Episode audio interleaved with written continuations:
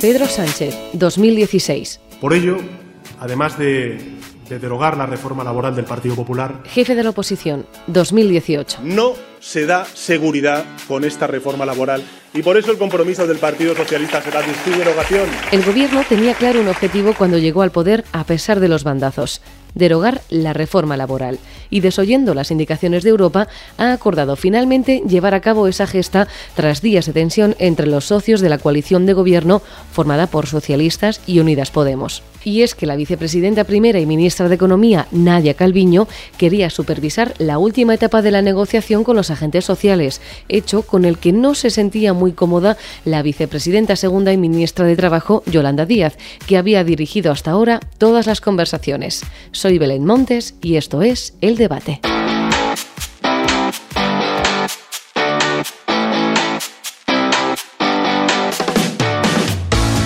La ministra portavoz del Gobierno, Isabel Rodríguez, ha asegurado en la rueda de prensa posterior al Consejo de Ministros que la reunión entre el presidente del Ejecutivo, Pedro Sánchez, y las vicepresidentas Nadia Calviño y Yolanda Díaz ha servido para poner en común las opiniones de ambos socios porque estamos en la recta final de la reforma laboral.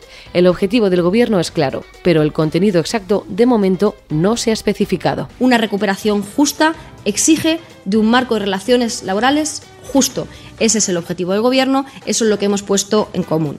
En cuanto a los contenidos, queda claramente y meridianamente claro, como hemos venido diciendo hasta ahora, que los trabajos previos son positivos, que ahora nos encontramos en la recta final, que una mayor coordinación del Gobierno es positiva para avanzar en un mayor diálogo y conseguir el resultado final, que se trata de lograr el mejor acuerdo para los trabajadores y trabajadoras de nuestro país y para el desarrollo económico de España.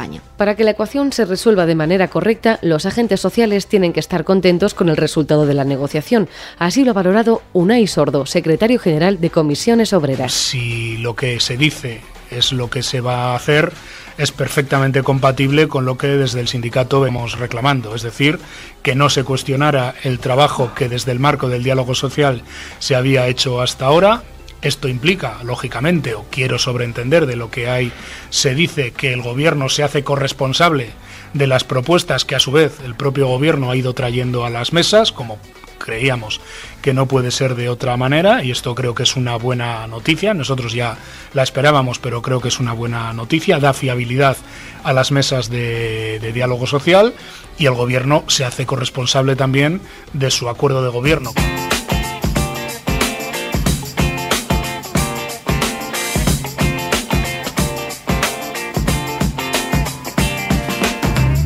¿Qué supone acabar con la reforma laboral aprobada en 2012 por el Ejecutivo de Mariano Rajoy? El texto impide, por ejemplo, encadenar contratos temporales más allá de los 24 meses. De esta manera, se trataba de forzar a las empresas a contratar de forma indefinida. Aunque el despido salía más barato, rebajó la indemnización por despido improcedente de los 45 a los 33 días por año trabajado y un máximo de 24 mensualidades. Antes de la modificación, el tope se ubicaba en las 42 mensualidades. Carlos Reus, redactor de Economía de Debate. Otro de los puntos más polémicos del texto de Rajoy es eh, la prioridad de los convenios de empresa a los pactados a niveles superiores.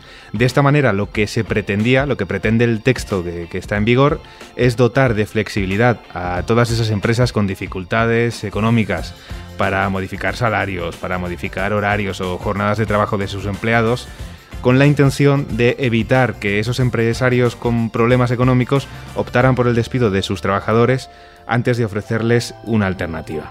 Otra de las medidas, desde mi punto de vista quizá más positivas, bueno, pues la disposición de los jóvenes, de los mm, hombres menores de 30 años y mujeres menores de 35, para que emprendieran una actividad por cuenta propia, capitalizando el 100% de su prestación por desempleo. Eso se incluye además a la disposición dentro de la reforma del gobierno Rajoy que incluía eh, una bonificación de hasta 4.500 euros para aquellas personas eh, y aquellas empresas que contraten de forma indefinida a jóvenes o a parados de larga duración.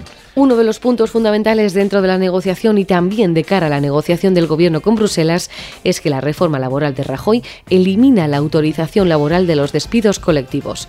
Es decir, que el ERE, el expediente de regulación de empleo, no tiene que ser aprobado antes por la Consejería de Empleo. El texto de Rajoy permite a los que finalmente acaban despedidos que puedan recuperar hasta 180 días de indemnización por despido. La clave es el papel que va a jugar en toda esta Europa. Y sobre todo de cara al momento en el que nos encontramos, que recordemos después de una crisis del COVID, con el pacto de estabilidad congelado hasta el año que viene y con una inflación disparada que puede hacer estallar las previsiones del gobierno sobre las que, por cierto, se han redactado los presupuestos para el año 2022. En ese contexto, las grandes decisiones pasan por Bruselas y esta es una de ellas por las implicaciones tan importantes que tienen las reformas laborales. Hay que recordar que la reforma laboral de 2012, la del gobierno de Rajoy, lleva rodando desde hace nueve años. El mercado ya ha asumido sus virtudes y sus defectos y ahora un cambio profundo puede generar mucha incertidumbre a la Comisión Europea. A ver, hay varios puntos dentro de la reforma que gustan mucho a Bruselas. Gusta, por ejemplo, el ERTE como mecanismo para momentos de tensión en el mercado laboral. Gusta la prohibición de encadenar contratos temporales, la famosa temporalidad de Rajoy, que por cierto es uno de los puntos calientes dentro de la negociación, eh, dentro del gobierno de coalición, eh, junto a la negociación colectiva Así que Bruselas podría ser más partidaria de una reforma estética que de la derogación que ha anunciado eh, el gobierno de Pedro Sánchez.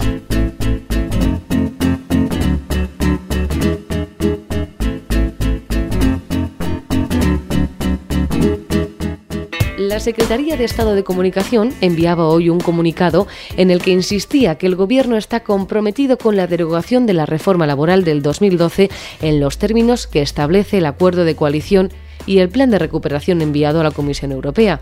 Pero, ¿podrá salir adelante?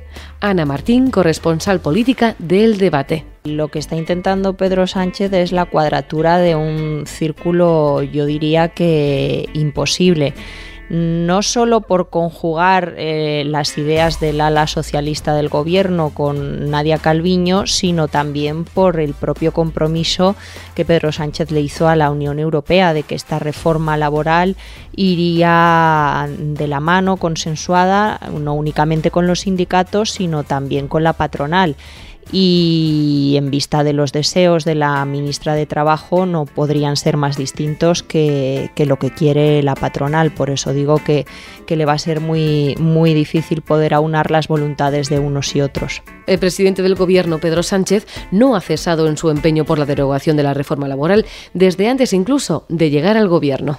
Bueno, yo creo que llevamos tanto tiempo, él, mejor dicho, lleva tanto tiempo hablando de la reforma laboral, prometiendo un cambio en esa legislación que aprobó Mariano Rajoy en el 2012 eh, hay que recordar que ya eh, al, la fallida, al fallido debate de investidura del año 2016, eh, Pedro Sánchez se presentó con ese compromiso de derogar la reforma laboral. Entonces yo creo que a, estas alturas y, y, después de varias citas electorales y de haberlo prometido y reprometido en tantísimas ocasiones, es algo que casi que se da por descontado, ¿no? que va de suyo, que es algo que ya, pues bueno, se le, se le presuponía como el valor a los soldados en la batalla. El plazo que se ha marcado el Ejecutivo para derogar la reforma laboral es antes de fin de año.